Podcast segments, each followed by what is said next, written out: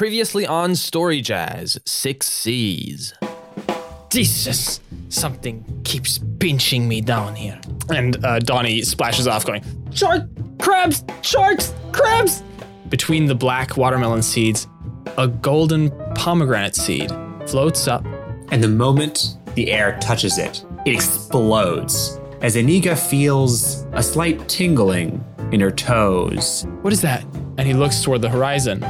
A silver ship. Who are you? What? What are you?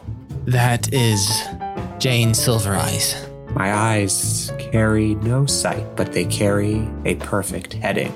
I have a task for you.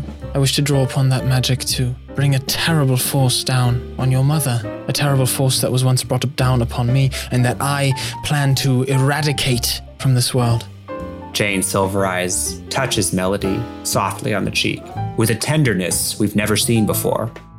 I don't trust the, the Silver Spear, and I don't trust my mother, but pirates are always serious about curses, almost as serious as you are about honor. Iniga looks at him, but she notices that her feet are stuck in the roots of the stump. Eh, this is not normal. And then he hears it. Oh, I hope I, I hope you know what you're doing, Jane.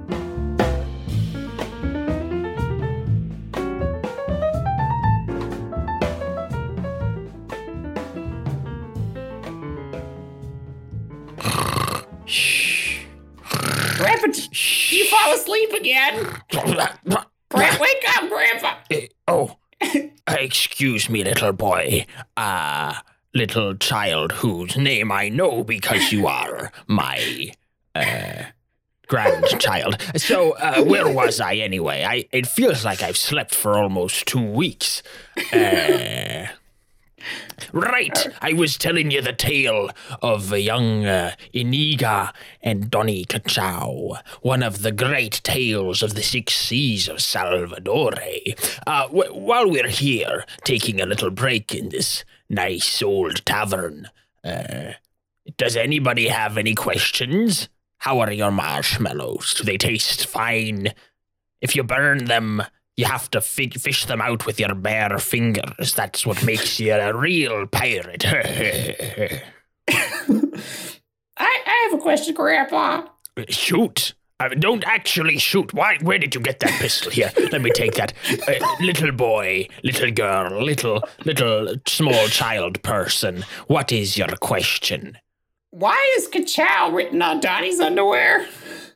That is an excellent question. I think it was just a matter of uh, uh, visually showing the character's name, uh, which I realize now is not actually relevant because this is an audio medium. No, uh, forget that I ever said that. Uh, you know, some people are vain, and uh, Kachow's mother is uh, the one who ordered those underwears for him, and right, that, and so she had her name printed. Actually, Donnie is really concerned that people will steal his underwear. He lives with pirates, after all, right? So that's the. Re- I gave you three reasons now. That should be enough for you. Okay, next question. Does Donnie ever see his mom again? Well, uh, that's a spoilery question, isn't it? Uh, we we we're not gonna gonna get there yet. That's not the kind of question you're supposed to. We're, we're, this is the episode where we answer those questions. I see already you kids are uh, too savvy to be asking questions. Hey, so maybe we just dive into the story. Grandpa, Grandpa, I actually noticed a few plot holes. And okay, we're starting the story now. Shut up, then. Eat your marshmallows and uh, listen closely as we go back into the six seas of Salvador. Wow, my voice is already sore and we've only just begun. That's what you get for doing a pirate voice. hey, everybody. Uh, it's, this, it's Story Jazz, the podcast show where we come up with stories on the fly and make everything up. I'm Sam. And I'm Softy. Uh, great to not hear or see you guys again, but great to hear and see you. Well, hear you at least. Well, great Sam. to be heard, to know that somebody out there is he- hearing our voices. Our pleas for help in this time of of terror and indecision, in incredible incompleteness, inep- inevitable Ineptitude. Ineptitude, and indifference in the face of enlightenment. Wow. You spitting today. well, in uh, that vein, in, in another vein, actually, um, we're concluding our pirate story today, aren't we? Well, we hope so anyway. I we're recording this before we've told the pirate story, so we could totally bungle it before. we're recording this before we've recorded this, so who knows what'll happen. well, we're recording this at least before the story happens, so who knows how far we'll get. But I expect to end the story, and uh, I hope you guys will stick with us and, en- enjoy it. and and know that this is not the end all end of the Six Seas pirate Oh, story. Yes, I I'm am sure we will return to it. I I have all these new ideas, and I love the characters so much. So as a as a as a teaser for that.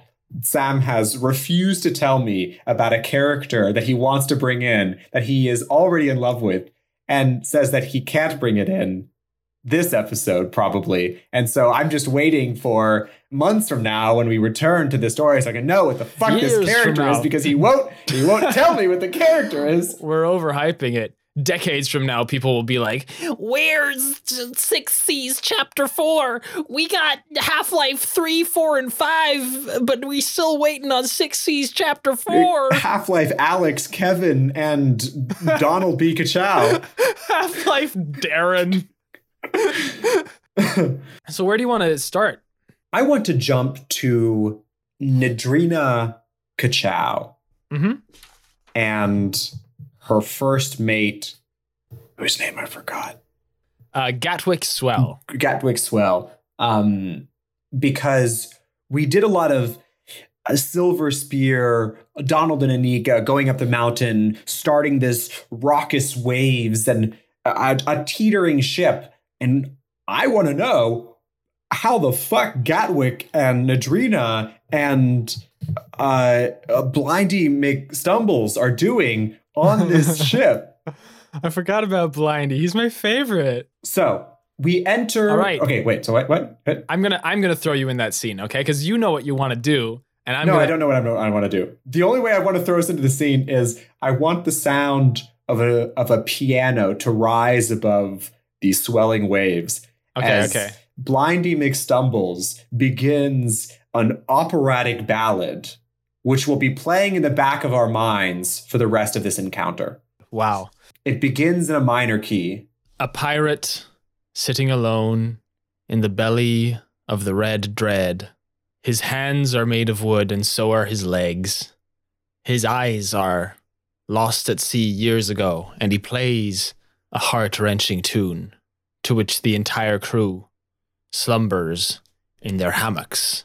Gatwick Swell hums along quietly as he shaves in his quarters and applies fresh dye to his beard whiskers. Uh, uh, this time he went for a deep red. The kind of red that he only applies when a battle is near at hand. Now he doesn't know that a battle is coming, but he can sense something in the air. There's a taste of old blood on the breeze tonight. That and the fact that Jasper Bakar, the witch doctor, told him that the seeds would find each other, and he can't imagine seeing the seeds again without the seeds of battle being sown as well. Nadrina Kachow sits on the edge of the deck, not 10 paces from the churning wheel, as the morning sun starts to rise over the edge of Crescent Croissant Island. she thinks for a moment she can see two figures at the top of Crescent Mountain. But before she can fish her telescope out of her pouch, the sea in the bay begins to shift. It begins to rock back and forth in an unnatural display, irregular with the tide that she's known her whole life. Much too fast, undulating now. It becomes a swirling vortex. This the the dread is turning toward it. And she looks into the crescent and sees that the water seems to be splitting. boiling almost. And sparing not another instant, she hops off the edge of the deck onto her two slipper endowed peg legs and drops down the stairs, sliding down the railing, and then knocks on the deck below. And she stamps on it with one foot and she says, Gatwick, get your ass up here. Ned and Gatwick approach the stern to look out over the swirling waters. The uh, crew is is hurrying to tie the boat to the dock with more and more and more uh, ropes. There's a there's a term for those ropes, right? A technical term. Lines. R- lines, right? and Ned hefts her giant saber as um, Gatwick grabs his two bucklers as they look out into these churning waters. Well, Mr. Swell, I don't suppose you might have seen something like this in your days of travel not aboard the Dread. Nay, not seen it myself, no. But before my mind's eye, in tales told to me, I seen the water split like this a few times. It can only be one thing. Well, spit it out. Don't be shy about it. If it's be our doom, it be our doom. He instinctually grabs his whisker to pull it to a point and then realizes that it's freshly dyed and his fingers come off red and he goes, Oh, damn. Uh. Well, you might not believe me if I tell you. Mr. Swell, we are carting a hold full of watermelons infused with small pomegranate seeds that threaten to explode at a moment's notice. I'm inclined to believe what you have to offer if it's any more realistic than that. okay, well, I- I'll. Have you heard the tales of the great ship eater? I have, but any sailor, any pirate worth their salt has heard of the ship eater. Right, well, the stories where the water splits like this. Uh, in those stories, it's not the ship eater who rises from the depths. It is a much older, much more powerful creature, and a lot bigger. And I've heard it called many names, but the one I've called, heard it called the most is the Island Eater. So that's just to give you an idea of the scale that we're working with. I'm really close to pissing my breeches right now. And it's not because I'm still quite inebriated. Perhaps next time, Mr. Swell, you should dye your beard and pants yellow instead of just your beard. His beard was yellow in episode one. Yes, I remember. Uh, true friends remember. true fans. Shout out to the true fans out there. That's all of you, by the way. We will never gatekeep. Uh, We love you so much. As Nadrina jokes, which she always does when great danger is in sight, because she's never allowed herself to show a smidgen of fear in her long career as a pirate captain. Um, the boat rocks like it hasn't this whole time. And for the first time in years, Blindy McStumbles plays a wrong note because the boat rocks so heavily, everybody gasps for air and holds on as a creature starts to emerge from the depths. A row of teeth show on one edge of the bay, one edge of the cove. Pirates always have coves. Yeah. Um, but they're not the teeth of a of a shark, sharp and pointed, ridges upon ridges. They're not the teeth of a whale with their thin, filtering lines. Not the teeth of an octopus or a squid with its beaked maw. These are flat teeth, Molars. almost as if they're the teeth of a man. Or a woman or a non binary person. Yes. Or a busted individual. Are you saying these teeth appear on one side of the cove, Like, like the then- other eh, the other row of teeth are on the other side of the island? Yeah. yeah, huge. The teeth rise out of the water to reveal the top half of a head emerging. And tossed aside like a child's toy in a bath, the red dread flows with a huge tidal wave and slides out of the corner of this mouth, right out of the cove and into the open sea as a head rises from the middle of Crescent Croissant Island. Okay, to give us an idea of scale, because I'm a little confused right now, how big is this head? It's the size of an island eater. But it's not rising around the bottom of the island, right? Because the island is connected to the tectonic plate. it's not a floating right, island. We don't have that kind of science here in S- Six Seas of Salvador. Remember, this is all programmed on the inside of Third Life. This the croissant-shaped crescent island has a cove on the inside. In the inside of the cove, on one end arrives some teeth, and on the other end arrives some teeth, and those teeth come together around a mouth, which then raises its head up. and the red dread just barely slips Just barely slips out of the corner of its mouth. as it chomps its head shut with an earth shattering chomp. Great sound effects. We'll just put a, a lot of like bass boost on that sound and see how it sounds.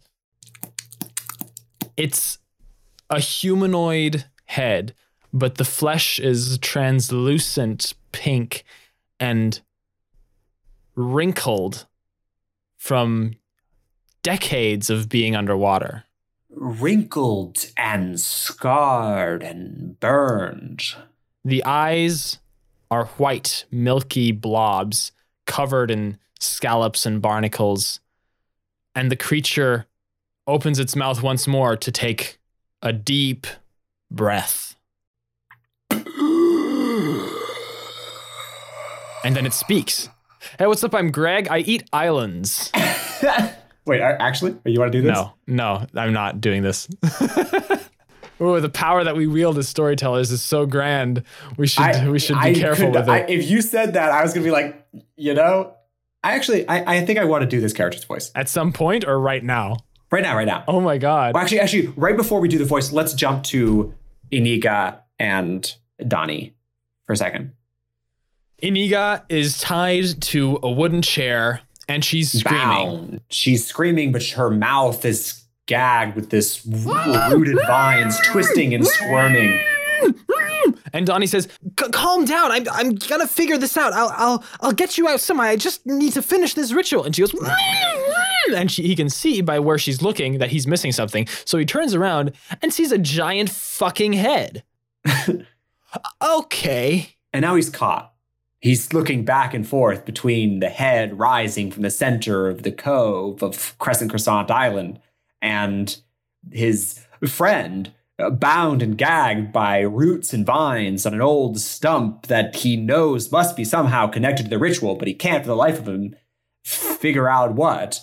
And he can't possibly clear out the whole plinth, the whole obsidian plinth to figure out what's going on, but he has to do something. So he tears his eyes away from the rising horror climbing its way out the cove and wraps both hands around the vines curled around Iniga's stomach and plants both feet one on either side of her and pulls, just yanks with all his might, straining against the force of the vines as they're twisting tighter and tighter around her. I can't do it. I don't I don't understand how to I never learned knots. I never learned knots. Can you believe this shit? I like math and I'm a pirate and I never learned knots. Anika, you're gonna die because I never learned knots. Well, hold up just one minute. No need to panic. And Donnie turns around to see Melody huffing and puffing up the hill. Ha, I'll, I'll learn plenty of knots. I can help you with this. And she runs up. Donnie, s- s- stunned and just sort of lets go of the of the vines, knowing only that this was the the second mate to the dreaded Captain Jane Silver Eyes, and could probably kill him with her pinky finger, whether he had a fanny pack full of corks or not. so he just backs away from her carefully as this r- round woman walks up and with a few twists of her of her thick thumbs around the various vines uh, pulls enough of them away to free Iniga's mouth. Yeah. You got to get me out of here right now. I'm not doing this. I'm not dying here. This is ridiculous. All right, just hold hold your horses. Just if you can push your elbow out here, it'll give me some room, and I should be able to get your leg free. And Donnie's looking at these vines and, and these knots and saying, This is this is constructed. Somebody like how do I say this? Used like mathematical logic to to to command these vines to do this. Maybe that's what the slate is. Maybe this is like Brain guy, how do I call this? brain guy, It's like programming almost. Wha- wha- sorry, what? brain guy. Calm down. Right. Uh, what are we doing?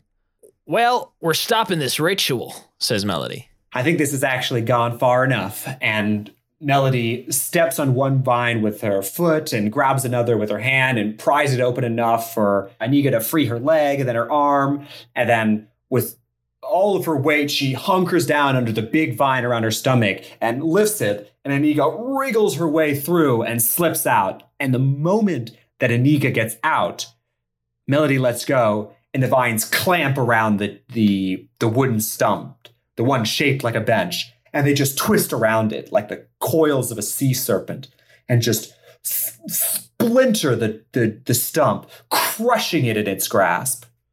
And um, the, the three of them look up, uh, their hearts stopping as the island eater rising from the center of the cove screeches in anger.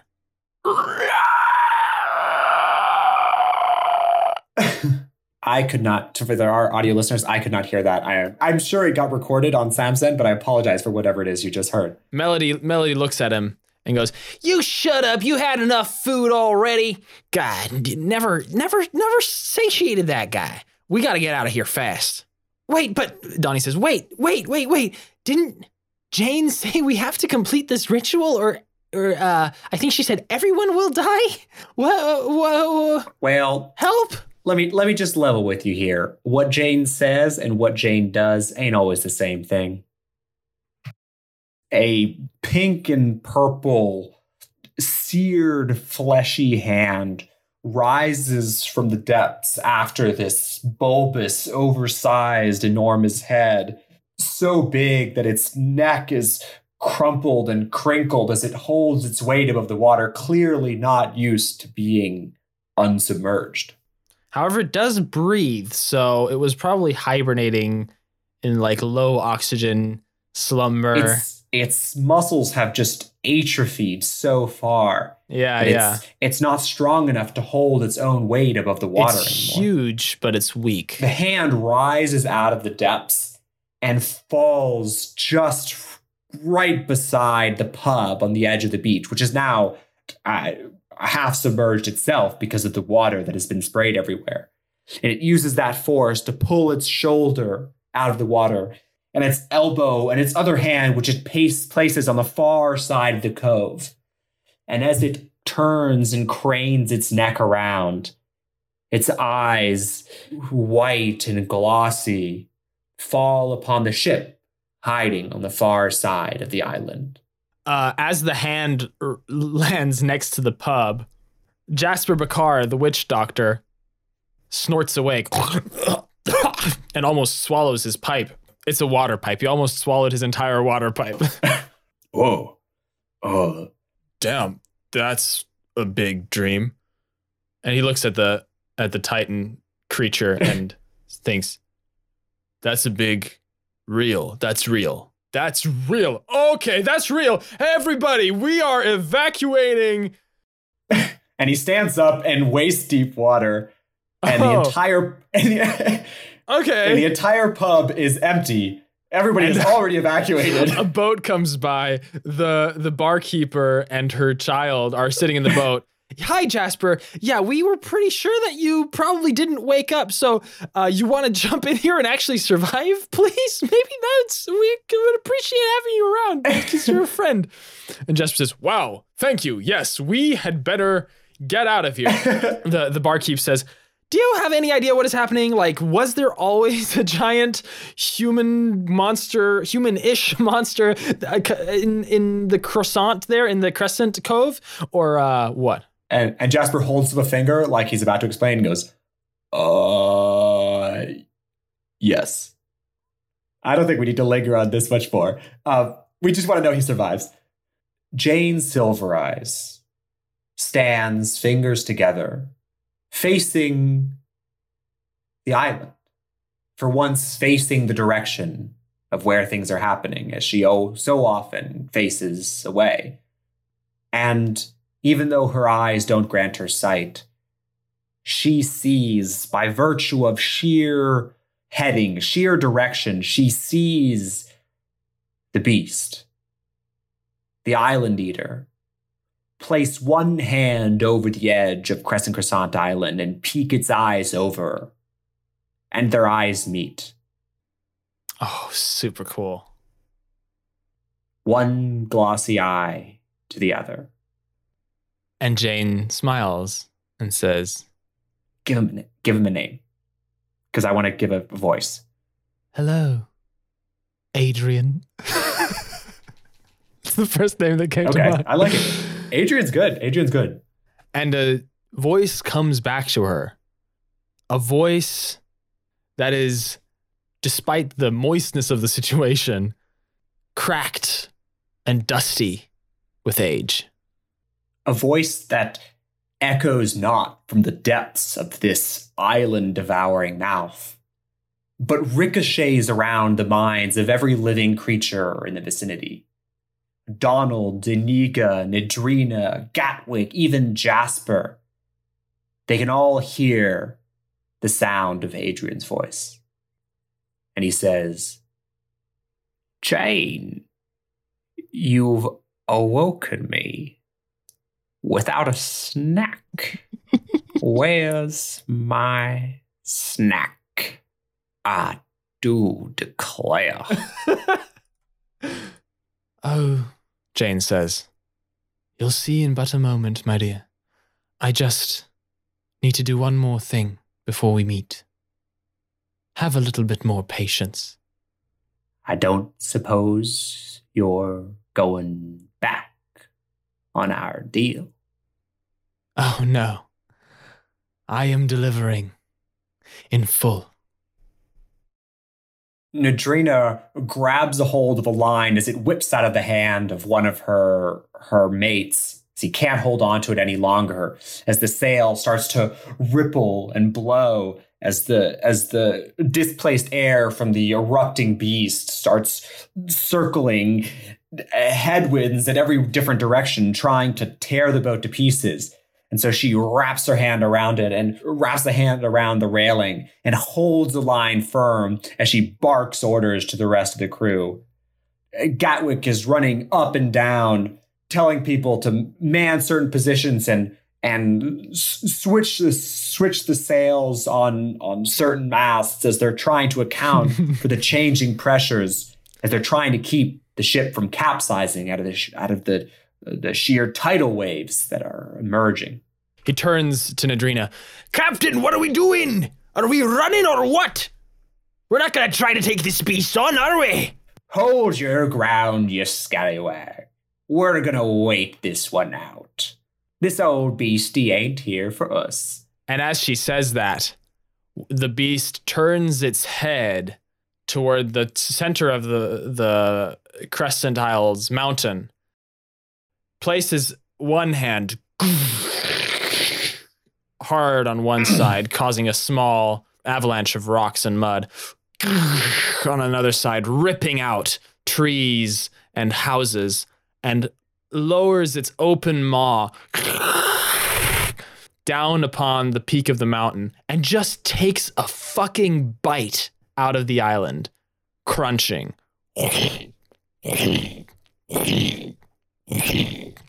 And as it chews, Rocky Road, literally. Oh my fucking god.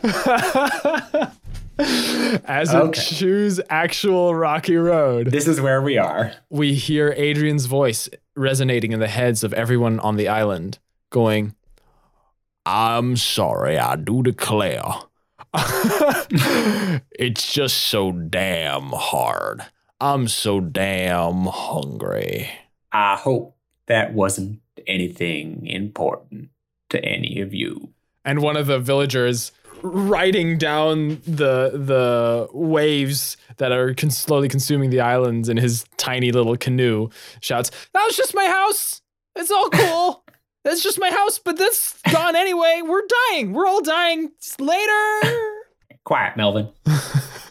says says was that melody who just said that? no, I think it's just maybe his wife. Okay. Quiet, Melvin. We're getting out of here. She's like, You're always complaining. I mean, yes, we're literally dying, but you're always complaining. Like, why don't you see the silver lining in this situation? What is the silver lining, my dear? We're finally having some quality time together as a family. Why don't you see the silver spear in this situation? Oh my god, is that the silver spear? Oh my god, we're so lucky to see it. now that is home tourism right there. Melody, Donnie, and Aniga are running down the side of the mountain. Covering their heads as bits of tree stumps and dirt raining from the sky out of the, the hanging mouth, the chewing mouth of Adrian, the island eater. Adrian the Island Eater. Yeah, I was just uh I was just Adrian the guy from the fruit stand back home on Three Heads Island. But um, you know, who who you never know where your career takes you. Now I'm Adrian the Island Eater. I got uh I got upsized. Literally, I'm a thousand times as large as I used to be. Um it's great. I'll tell you what, kids. Don't fondle too many melons or you'll end up like me. I do declare. Melody, Donnie, and Aniga are running down the hill, and and Donnie shouts, "Wait, wait! I, I hope we're doing this right, right? Like Jane said, everybody will die, and um, it does look like a sort of everybody will die situation is going on right now. So can we like, can you explain what's going on?" And Melody just stops for a second and holds him and pushes him up against a tree, and Aniga like sees that and is like, "Whoa!" Even Aniga is impressed by that sudden turnaround, and Melody says, "Okay." Quick version Jane lied. I love her, but Jane lied to you. She lied to you because she needed Adrian out again. I, I don't know what she's planning this time. It's been 200 years since we got Adrian out the first time. I can't imagine she'd want to see him again, but she's captain, and what the captain says goes. Our best bet now is to survive. Okay, but uh, real quick question for clarification. Uh, we're getting out of here because he's eating the island, right? Says Aniga. They don't call him the island eater for nothing. But uh, Donnie wiggles and goes, okay, so uh, putting aside the fact, can you stop choking me real quick? Yeah, yeah. and she like just slightly, Sorry. slightly releases her grip. Putting aside the fact that you just said that you're over 200 years old, which will need some clarification at some point, that definitely looked like a sacrificial situation to me up there. Do you think it might be possible that we could have prevented the island eater from going on an island eating rampage by sacrificing one person? Not to be too mathematical here, but in terms of the greater good, wouldn't it have been better to just sacrifice one person? Sorry, Hiniga. And she goes, Well, I mean, I would have poked your eyes out if you tried to sacrifice me, but uh, you're free to go back and uh, sit yourself on that uh, wooden chair if it still works. I don't care. All right? I don't. I'm done with Jane's shenanigans. She never tells me what she gets up to. She I know she's cursed to be emotionally void or whatever, but she does this shit and she she endangers random innocent people like you two. And I'm not going to let one of you two get eaten by this monster um to avert an island eating catastrophe that she brought upon us. I don't see the sense in this. We're getting out of here. I'm taking the silver spear. We're, I'm saying goodbye to Jane. I'm done with her. And I'm offering you guys an opportunity to come with me. Iniga looks sort of doubtful at at Donnie, and uh, Donnie Kachow sort of looks back at her and and, and shrugs. Um, and they look, both of them look back up at the uh, at Adrian, the island eater, who's going in for a second helping and taking a bite out of the croissant, as one would have it. Uh, Holy shit, yeah, he is! we cut back to the Red Dread, bobbing up and down crazily on the edge of the cove. Ned and Gatwick at this point are just holding on for their dear lives, and some of the crew are whispering among, amongst each other. Uh, the boatswain, which is a term that we haven't used yet, but it's basically Bosun, the, yeah. the person right under the quartermaster is talking to Gatwick, going, "Wh- "What what the fuck is going on? Why are we not leaving? There's a literal like monster of the century going on here. Let's get the hell out." And Gatwick says, No, we hold fast. If the captain says so, we hold fast. And Nadrina overhears this and she turns to uh, "The bosun." Sydney, the bosun, and looks at them and says, with a, with a wry grin, When you see a monster of the century, and then years later you wonder where the greatest treasures of all time be found, you don't for a second think that those two things may be intertwined.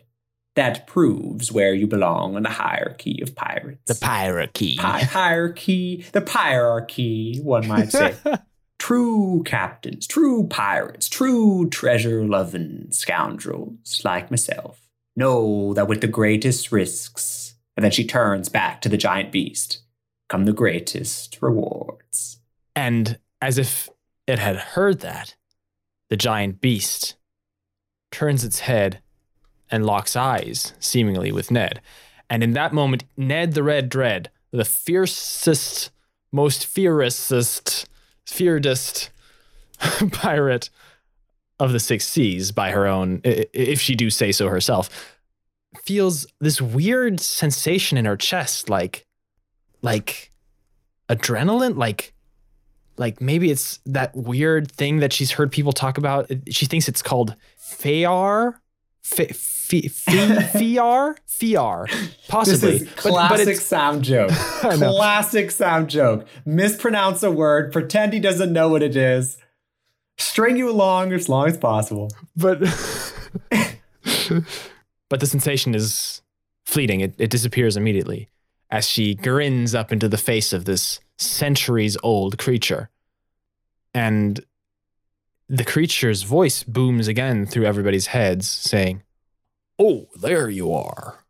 And the creature turns around, sending a ripple through the water that bobs the ship up and down violently. And everybody holds on, and some, some folks fall to their knees or hit their heads on the railings A few sailors go over the edge. and um, the creature is turning toward the red dread now, bending over and pointing out its tongue, which is just a single long kraken-like tentacle. Oh, that's really fucking good. And Ned looks over to Gatwick, who looks absolutely shocked. Suddenly, the red dread is in the focus of this island-eating creature. Wh- what what did they do to to attract its attention? They don't know. And Gatwick looks at her with pleading eyes, and Ned sh- uh, uh, uh, uh, shrugs her shoulders and says, Well, fine. Then I suppose we'll get a little distance between us and this bugger. But we're not leaving. and Gatwick says, "Thank," like mouths like, Thank you.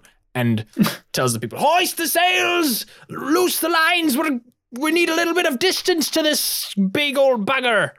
as the camera pulls back and around the uh, hull of the ship, we can see suddenly a dozen or so ghost like men and women, pirates, but monochrome, reflections of pirates, barely real, climbing out of the water, but they're completely dry, up the side of the ship, and finding little cracks through which they inhumanly slip through between the planks. Through the holes for the cannons, the edge of the railings, in between the knots themselves. Yes.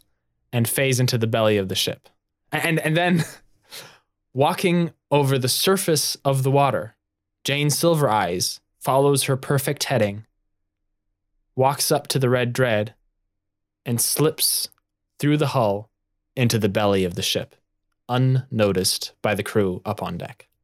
What the crew does notice, though, is that as they man their sails, as they open up and they try to catch the wind, and they start to get going the way only the Red Dread can, as we've seen several times in our previous episodes, it lurches to a stop, unable to move, suddenly anchored in place as if fixed in time. And the whole crew, carried with the momentum of the ship, they fall down, they go flinging across the deck as the ship is suddenly fixed in place. And Blindy McStumbles under deck makes a second mistake playing. But he has switched to a jazz tune And so the mistakes just become part of the tune, baby. He's improvising now, and it's beautiful.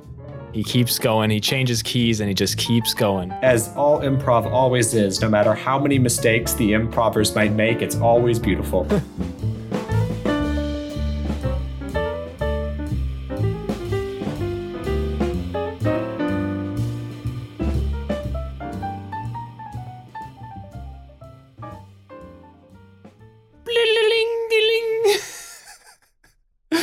hello, hello. I would like to. I would like to purchase something in your shop. well, we have potatoes. oh, they, oh, I do not like potatoes. This, this is a potato only shop. I didn't. I just tell you that I don't like potatoes. Why don't you sell something else here? Well, we do also provide constant listening audio service for one podcast only, and that is Story Jazz with Sam and Softy. Yes, wow, that's what ex- a coincidence. That's exactly. That's my favorite. oh my uh, god, we are improv magicians. Did you? No. Could you even tell that it was us in that scene? We were so in character. Ah, I'm Softy. This is Sam, and this is our bi-weekly check-in. How are you doing? Are you drinking water? Are you staying safe? Wearing your mask outside? Um, please take care of yourself. Wow, that's a very serious uh, tone, but absolutely, uh, absolutely correct. Send us messages at StoryJazzCast on Twitter and Instagram, or uh, write us an email uh, on uh, StoryJazzCast at gmail.com Yeah. if you want us to know how you're doing, or if you have ideas for the show. or if you're lonely and need friends, or if you think I'm lonely and think I need friends. I mean, why else would you be making a podcast? cool stuff uh, upcoming that we should let you know. Uh, this is the last episode of the Six Seas arc, Arc one, season season one. season one. Well, I'm sure we'll get back to it. We've got another series, another set of chapters, another story coming Another to you arc. soon. Another arc. This next story, just to give you a, a, a little spoiler, is a heist story. Ooh. So expect, uh, expect a you know, uh, a thievery and trickery and impostorship. and yes, s- subterfuge. Subterfuge. also, we're on the ninth episode. We're almost into double digits. Thank you, everybody who's been along the journey so far. yeah. Thanks to all of our friends. Wow. We love you. We love you. Nadrina struggles back onto her slipper endowed peg legs, back to her feet, and she she grabs a line to steady herself and uh, steadies her her other hand on a saber, which she plants in the deck. She licks the salty water off her lips. Gatwick gets up off the deck as well, leaving a mustache and beard, mustache and beard shaped red imprint on the deck where he face planted. also, his eyebrows. He, he paints his eyebrows too. They all look up at the island eater, who doesn't seem to be making a serious attempt to eat the ship itself, but seems to be wading closer. The water only up to its midsection, no one quite sure what lurks beneath the surface. When suddenly, as if floating up through the deck itself, Captain Jane Silvereyes, who just a moment before skated across the water, rises from the deck to stand next to Nadrina. Uh, Nadrina uh, jumps out of surprise, not out of fear, and looks at her and looks back up at the beast above. In Jane Silvereye's right hand lies a golden fruit, an orb, a pomegranate. And it's cut open so that you can see the 16 notches where 16 golden seeds are meant to be placed. Almost all of the little notches are now filled with golden seeds. In her hand, she holds a watermelon and she breaks it, or, or she, she smashes it down onto the deck and fishes out one more golden seed. As she picks it up out of the the remains of the watermelon, it splinters and cracks in her hand like it's like it's just about to explode, like it's like it's a piece of popcorn about to Pop. Wow, maybe awkward's wrong. Yeah, about like it's about to pop, like it's about to combust. You can see it's starting to glow red, but she holds it in her hand. And it sizzles, sizzles angrily. It wants to explode, but then she th- pushes it into place in the golden pomegranate. She looks at the pomegranate, and there's one last empty slot. She turns it toward Ned and says, You're missing one. You're missing a seed. Before Nadrina can answer, Adrian answers. First, you wake me up without a snack to tide me over. And now you threaten me with that measly, unfinished bubble. And Jane says, Well, I did some research, and it turns out the eternal hunger can only be sated by an eternal fruit. I'm sorry, old friend. Um, Ned shakes her head in confusion and points her saber at Jane's silver eyes.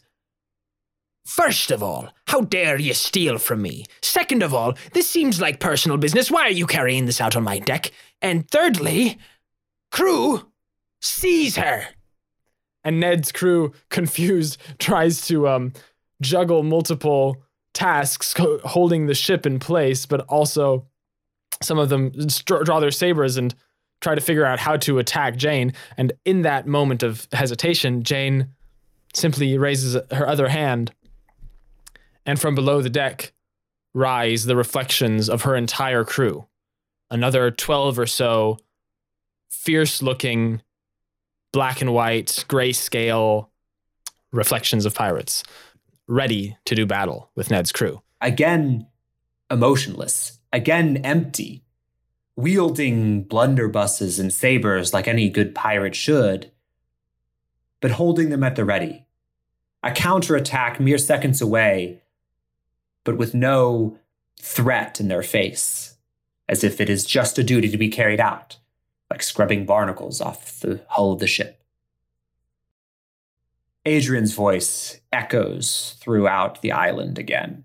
Melody and Aniga and Donnie stop at the base of the mountain again, as they have every time Adrian has said anything, because you can't you can't hardly think when a voice is bouncing around in your brain. I know what the pomegranate does. You can't fool me with such trickery, even if you feel that I fooled you. You asked for this deal. As I recall, you begged for it. You came crying to me, begging me to do anything so that you would not lose your love. And in exchange, you promised to feed me. This island won't feed me. You know that. I need a soul. And Jane Silver Eyes looks up at this Titan and simply says, I'm sorry, but I've made up my mind. Back on the island, Eniga and Donnie watch Melody slow to a halt, facing out into the open ocean. Everyone heard what Adrian said, but Melody only stops for a second, and then she sets off again, as inscrutable as Jane herself. Donnie is readying to get in the boat and says, Okay, if we're getting out of here, let's get out of here, I guess. And Aniga is looking back at the Titan and she sets her jaw. She says, No. And Donnie looks up and says, What? And Melody even shakes her head and looks at her and says, What? And Aniga says, This threat, this creature, is too powerful. We have We have to. we have to stop it. We have to stop it. She turns around to look at the two of them. I understand, Melody, that you have no more interest in messing with these curses and all that. Melody gulps. But we have to stop this enormous threat. Are you serious? I mean, the the entire Royal Navy won't be able to to kill this thing if it becomes more powerful. Right now, It looks weak. Maybe we. Maybe we find a way to kill it. Get on the red dread, get the silver spear right up there as well, and just blast it with all of our cannons. We've got to do something. Donnie looks up at her and says, Is this an honor thing? Is this one of those honor things? Are you trying to get some points here? It's not about points, but yes, it's about honor. It's about doing the damn right thing. Melody turns to Aniga and says, You're you're right that I've I've had my fill of curses. Even if I didn't exactly know what curses I was full of. But you can't just beat Adrian. Jane has been struggling to fulfill Adrian's demands for a long time. And I just, I don't think a couple of cannons are going to solve anything. So if what Adrian says is right, Jane has confronted him with the pomegranate, but it's incomplete. She's missing a seed, which means that our only chance of defeating him has failed. Well, Inigo looks up and faces her. That's where you're wrong. And as she smiles wide, we can see that one of her teeth has been replaced by a golden seed. Before Melody can really construct what that might mean in her head, Iniga jumps into the boat and, and Melody hurriedly follows as they start paddling out to the silver spear. so I'm so glad that we found some way to have Iniga's the, the seed in Iniga's body, and I have no fucking clue how we were gonna do it, but it's now just one of her teeth. I mean, it's it was always kind of a weird thing to be like, and suddenly a secret seed is in Iniga. So did you say they're paddling out toward the silver spear? Yeah, yeah. So I think we cut somewhere else while they're getting to silver Okay, spear. right. So back to back to the red dread. Jane says, "I'm sorry. I changed my mind." And she raises the pomegranate up. And you know how pomegranates have that little like opening on top, that like button made out of Little pustule little- looking thing. yeah, pustule looking thing. And she pushes her thumb down in the middle of that and pushes something down inside. And the seeds light up one by one. And the pomegranate starts humming. But every few seconds, the humming is distorted. Something's missing, right? The pomegranate isn't at its full potential yet, but it's but it's glowing and it flickers sometimes, but it goes it's trying to like charge up with energy, but it's not complete. Like an engine. Starting, igniting, idling, and then sputtering out again and again. And at the same time, back on the rowboat, Iniga's tooth starts glowing gold and she starts rowing faster. And um, they reach the silver spear and get ready to uh, set sail and, and sail over to the to the red dread in the middle of the cove. as the massive, wet, scarred, fleshy body of Adrian takes one submerged step after another with uh, legs that could as easily be a mass of tentacles as they could be a swarm of crab sharks, Ooh. approaches the red dread, swinging shoulders as his massive hands and slithering tongue drool over the edge. The silver spear picks up speed. Its sails billow as Donnie does more pirate sailing work than he's ever done in his whole life to get these sails going. Melody's at the helm. Iniga's barking orders left and right to the only two crew members who are under her command. As a mermaid lounged back with her tail wrapped around the edge of the spear, sharpened to a point at the end, rapidly approaches Adrian's back, just outside of his vision. Ned and Gatwick and Jane stare up into the horrifying abyss that is Adrian's mouth, a huge tentacle in the center. But now they see that behind each of his teeth are rows and rows of more tentacles waiting to grab them and grind them down. Um, and they hear Adrian's ancient voice in their heads saying, Well, I suppose I'd better snack you on up then before you complete that little bubble of yours. and his mouth gapes around the entirety of the red dread, ready to bite down on it. And Jane closes her eyes, knowing that she must have faith in the eternal fruit, in the golden pomegranate, that it will be completed before he swallows it, because if he eats it incomplete, it won't be strong enough to kill him. And just as the first of his teeth crunch into the wood of the red dread's hull, bending planks and snapping them out of place, A silver spear pierces the knotted, burnt flesh on his back. It punctures his skin and peels away the layers as it stabs deeper and deeper into his back, splitting rib from rib as the silver spear lurches and slows as its three inhabitants fall over on the deck.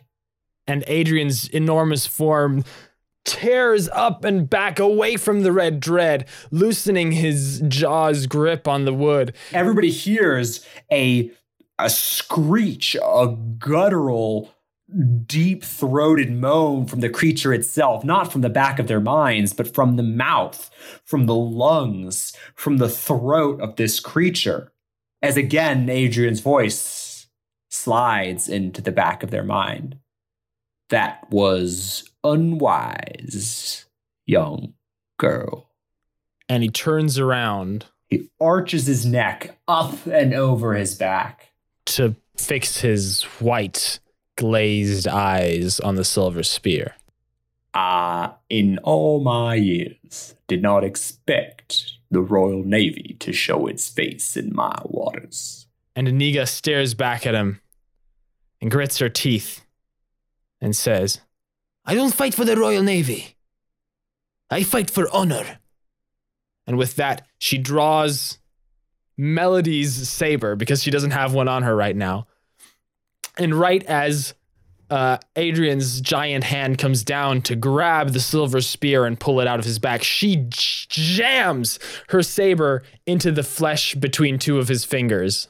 And as she's rearing to strike up at uh, Adrian's crushing hand, Donnie jumps in the way and puts a cork at the end of her saber to make sure that it's as safe as possible. Doesn't have to. Go ahead. That's awesome. and and Adrian's giant hand bounces off the saber and he isn't injured and Adrian wins and everybody dies and it's Donnie's fault. no, Sorry. Go for it. Iniga jams the saber into the flesh between his uh, between the giant's fingers. And Adrian annoyed rips his hand aside trying to shake her off, but Iniga holds on with all her might, pulled up into the air along with uh, her saber. Adrian sweeps his hand across the deck, clearing two masts the four masted schooner out, tumbling them aside as, like a rag doll, Iniga is drawn back and forth across the deck, barely holding on to the saber deep in his deep in the back of his hand between his knuckles. Melody and Donnie, meanwhile, are just cowering as wood splinters fly across their faces and over their heads. And Donnie's trying to figure out the math of how to get Iniga's um, last seed together with the rest of the pomegranate that is glowing in Jane's hand over on the deck of the Red Dread. And he gathers his courage and stands up and runs to the edge of the deck and shouts over and says, Hey, Mom! and uh, Nadrina, whose eyes previously were fixed on the thrashing, the thrashing island eater, and the the Klingon attached to the edge of its edge of its uh, clinging on to its to his the hand. Klingon attached to the back of his hand. She whips her head around the sound of her son, and she sees him waving both hands in the air like an imbecile uh, on the the on the silver spear, a previously four-masted schooner, uh, uh, just on the just barely on the other side of the island eater himself. Donnie cups his hands around his mouth and shouts, Mom, you know how you love to ram other ships? This would be the perfect time. What are you saying, boy? You want me to ram you? Maybe. What are you saying, stepson? Oh God! Please no. How do you suppose we do that? Ram you right now. In these winds? In this situation? And um, Donnie says, It's actually real simple if you can do some basic physics in your head, Mom, okay? I'm gonna run you through it. Turn the front mast to 45 degrees west, or whatever, you know? And then he shouts like mathematical orders to To Nadrina, To to, his mother. to navigate the ship. And why would I do that right now?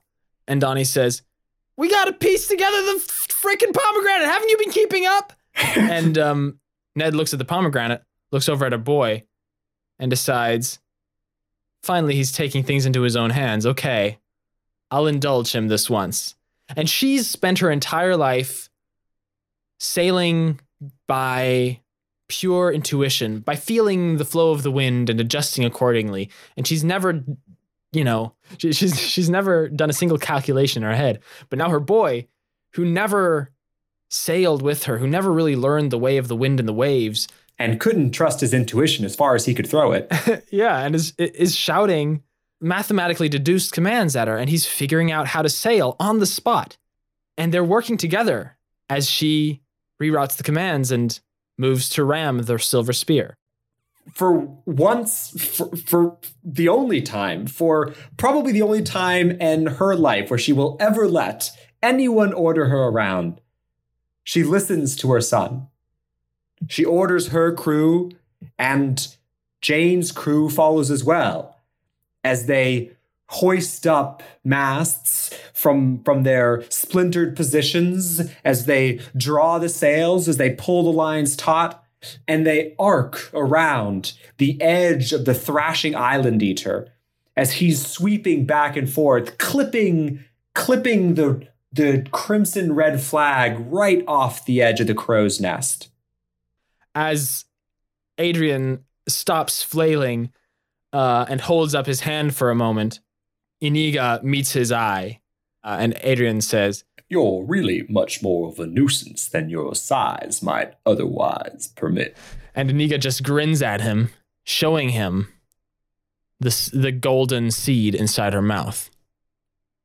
And Adrian's milky eyes widen just the slightest bit, and he says, Well, thank you for revealing that interesting piece of information to me. and he brings up his other hand, ready to crush Iniga between his palm and the back of his other hand. And she lets go of the saber and runs down the length of his ring finger and leaps, just leaps, a leap of faith into the open air, knowing that at this height she wouldn't survive the fall, but trusting, trusting in the only thing that has ever kept her alive in this ruthless world, trusting that she will act with honor.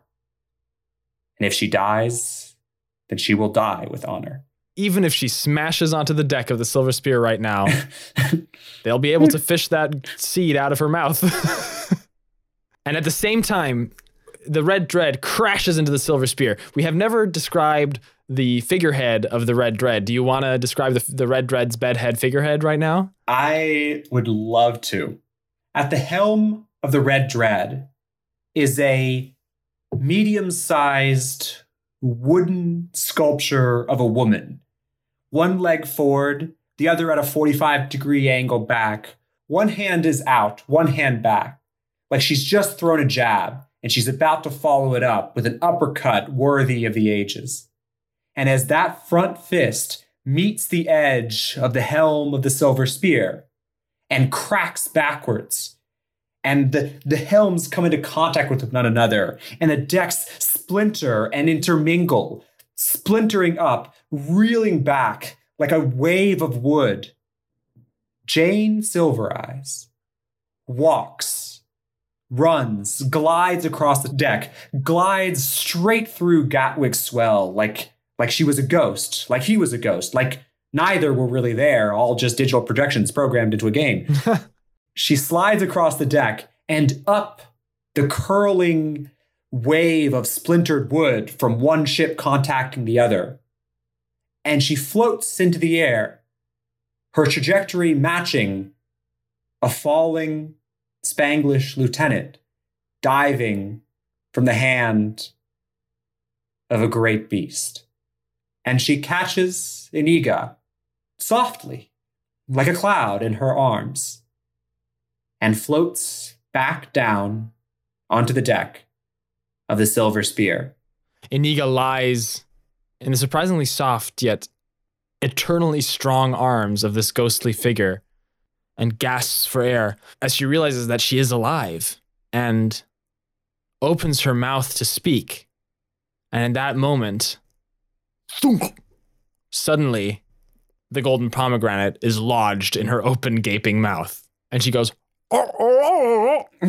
oh, oh. and Jane Silver Eyes goes, shh, shh, shh, this won't hurt but a bit.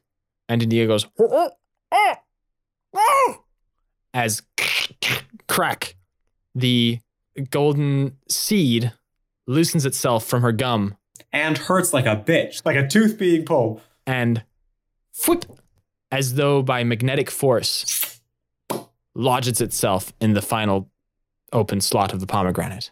And the flickering glow stops flickering, and the distorted hum is no longer distorted as the pomegranate glows brighter and brighter, perfectly golden, and hums with energy. And Jane says, Sorry, and drops Iniga onto the deck with the pomegranate still in her mouth, glowing brightly. And Iniga goes, and then pulls the pomegranate from her mouth and says, What? Why, why can't you throw it at him? And Jane says, I'm eternal. I cannot touch it if it is complete. What? What are you talking about? They hear the the sound of squeaky wheels as Melody comes crashing down Yes. the deck, pushing a cannon. Um, and she says, All right, no time to explain. Get out the way, get out the way. And Donnie leaps to the side, nearly crushed by the cannon, as she rolls it up to the edge of the ship and says, Iniga, in the cannon. Now, not you, the pomegranate, in the cannon. Oh no, I wanted Iniga to be fired out of the cannon. and Iniga doesn't question it. She grabs the pomegranate and thunks it down inside the cannon. And Adrian rears back and bends over the silver spear, shouting, You dare try to destroy an eternal being. I do declare. and in that moment, the cannon fires. and a golden cannonball flits so quickly through the sky that you can barely see it. But it perfectly hits Adrian's uvula, stopping him in the middle of his sentence. And um, he can't not swallow it. It just drops down inside his body. The Island Eater can do many things, but there's one thing it can't do, and that is refusing to swallow something that's been put in its mouth. Kinda hot, isn't it? And just like that, kids, the Island Eater ate the one thing it couldn't digest. Grandpa, Grandpa! Can it digest marshmallows? Quiet! It can digest marshmallows. I, I'm almost at the end of the story. As Adrian the Island Eater realizes defeat, he becomes silent. A golden glow starts in his belly and spreads throughout his torso, his translucent flesh. His pink and purple veins pulsing and glowing, rippling out from the slowly descending golden dot flowing down his esophagus. He turns to Jane. His hunger, his agony, his strength depleted. And as his milky eyes meet her silver one, we hear the last thing the Island Eater ever says. Jane, Sandra, Samantha, Salvador. I hereby conclude our agreement. But know this I am not the only thing that lurks beneath the six seas. oh fuck! Silver Eyes is Salvador. And with that, a bubble forms in the side of his neck, and another forms above his left clavicle, and another forms above his abdomen as his skin begins to churn and ripple and pustule as as his whole core begins to bubble and and churn as his rippling skin begins to slither over his bones. And and parts of him split open and rays of golden light burst out breaking through through the sky and breaking through the waves and uh, burning brighter than the sun as everybody shields their eyes.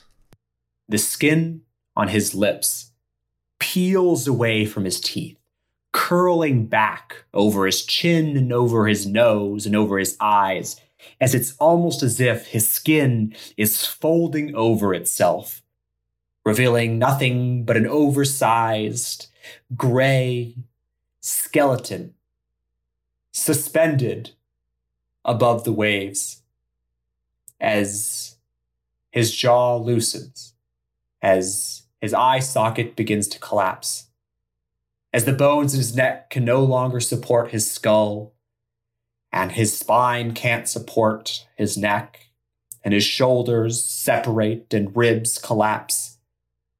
Bones rain from the sky, splashing into the waves, all around the red dread and the silver spear, locked on one another, keeping each other afloat and it's only moments before the sea is clear again, and the two ships, locked in place, look at a crescent shaped island with two large bite marks out of it. and just as the sea has gone clear jane's eyes have gone clear as well her eyes are blue now blue and clear as the sea and her skin has returned to a healthy color, and her gray hair is brown again. And she looks at her hands and feels her body and feels her cheek and feels a tear there and feels another tear on her other cheek and feels a lump in her throat and feels just this overwhelming wave of emotion and she turns to look toward her love she turns toward melody who kneels by the cannon, gasping for breath. And Jane runs to Melody's side and kneels by her side and she says, I'm alive. I'm breathing. Melody, I'm breathing. What's what's wrong? And Melody's leaning uh, one hand on the cannon as she's looking at the deck. And she says, Captain, um, and as she looks up, Jane sees wrinkles forming on her face smile lines on the edge of her eyes as her skin loosens, as her back curls, as her as her hair whitens. And Melody looks up at Jane, seeing only for an instant the woman she fell in love with, the young, beautiful woman she fell in love with before age starts to catch up with her too. And at the edge of at the edge of Jane's nose, a, a little a little blemish starts to appear, and and on the other side, her her skin starts to curl and wrinkle a bit as well, and her her brown hair starts to gray. And um unfortunately, she doesn't develop laugh lines because she spent so much time not laughing, but Melody understands that. Donnie and Iniga on the deck of the Silver Spear, and Nadrina and Gatwick on the deck of the Red Dread watch as a thin mist evaporates off of Jane, Silver Eyes, and Melody as their age catches up with them, as the hundreds of years that they were granted comes crashing down upon them, leaving two impossibly old ladies, one hand in the other, and it, they can all see their faces. And it's not one of sadness, but one of joy. Age is not an inhibition to a love lost and found. Melody looks into Jane's eyes, just taking in every second of that beautiful blue gray, even as the color starts to fade and they gloss over slightly. She's sure that there's an astigmatism in her right eye, but that's okay. she puts one hand on Jane's cheek and says, You did this all for me? And Jane says, I'm so sorry, my love. Spent so many years wanting to keep you close, never lose sight of you. And I paid for it with my capacity to feel. what a foolish deal. Melody laughs a little. but it's all worth it to be able to laugh with you once again. Melody taps Jane a couple of times in the cheek and says, You should have just said yes when I asked to marry you, you dimwit. Uh, Ned watches this, unbelieving, as she sees the only pirate who has ever been more feared than her, namely Salvador herself, the one who named these seas, the silver spear, growing old and weeping with her lover. And somebody else is weeping too. It's Gatwick next to Ned, going. He's wiping long red lines across his face as he's smearing the dye. Now, I know, no disrespect to you, Captain, but a pirate who can show some real emotion. That's an inspiring leader. And he takes a knee and puts a hand on his on his heart and says, For the greatest prize.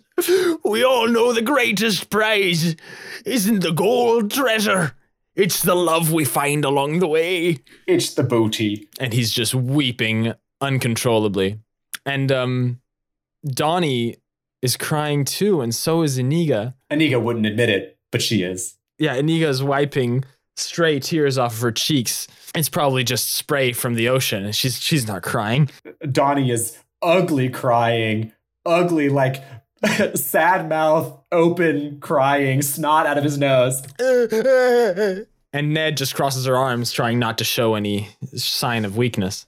And Gatwick sobs and sniffs and says, Are you gonna die now? Is that what happens next? Please tell me you're not gonna die. And um, Jane grunts a bit and hoists herself up onto both legs and gives Melody a hand, and Melody pulls herself up and gets up as well. And the two steady themselves, holding each other arm in arm. Melody says, Not until this fool here marries me first. And uh, Jane smiles and says, Yes, I think we still got a little sliver of eternity left. And with that, Blindy McStumbles, still at the keyboard, changes from his naval combat jazz tune to a wedding march, not missing a single key. Jane looks around and says, Is there a captain here who would do us the honor of marrying us? It would have to be a captain worth their salt. I'd not get married by any less. and everybody looks at Ned.